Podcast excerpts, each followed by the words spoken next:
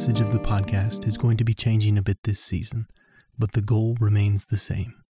We seek to encourage believers in their walk with Christ, and one of the best ways to do that is to help introduce Him to you by diving deep into His Word. The method we have been following is called topical study, where we look to the Bible for answers to some of life's most difficult situations.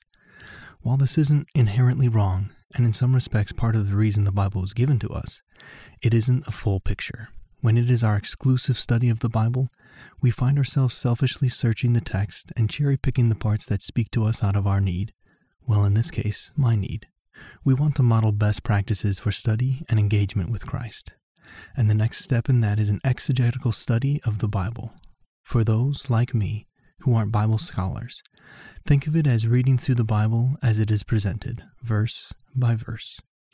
This can be a daunting undertaking. If you have been following along with the release schedule of the podcast, you will have noticed a distinct silence for the last month or so. It has been time spent in prayer over this new direction.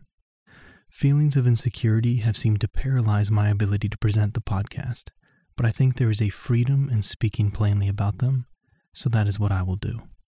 There are three things that need to be addressed at the outset of this. One, I am by no means an expert.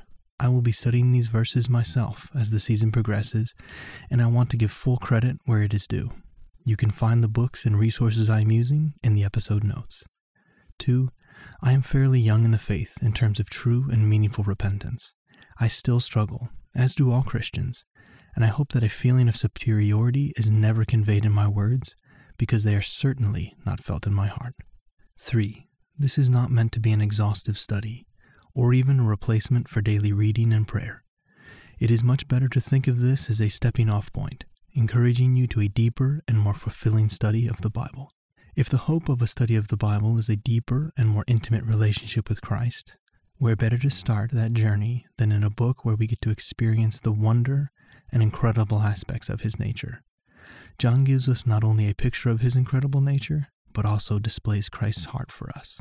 My hope is that you join me for season two of this podcast as we look at the book of John with a hunger and thirst to know him and love him like you may never have before.